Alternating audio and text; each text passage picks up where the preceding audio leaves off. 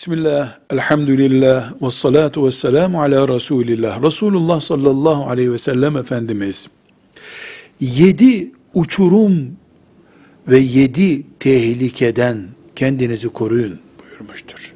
Uçuruma götüren, helak eden yedi şey: Allah'a şirk koşmak, insanlar üzerinde veya bir nesnede sihir yapmak, cinayet işleyip insan öldürmek, faiz alıp vermek, yetim malı yemek, cihat günü cihattan farzayın olduğu zaman kaçmak, namuslu kadınlara namus iftirasında bulunmak. Yedi büyük günah. Bu yedi büyük günaha dikkat edin buyuruyor sallallahu aleyhi ve sellem Efendimiz. Bu yedi büyük günahtan başka günah yok demek değil bu. Ama ilk yediyi bunlar oluşturuyor. Kıyamete kadar da böyle olacak demektir bu. Kıyamete kadar müminler yedi uçurum, yedi yuvarlayan, helak eden günah olarak bunlardan korunacaklar. Velhamdülillahi Rabbil Alemin.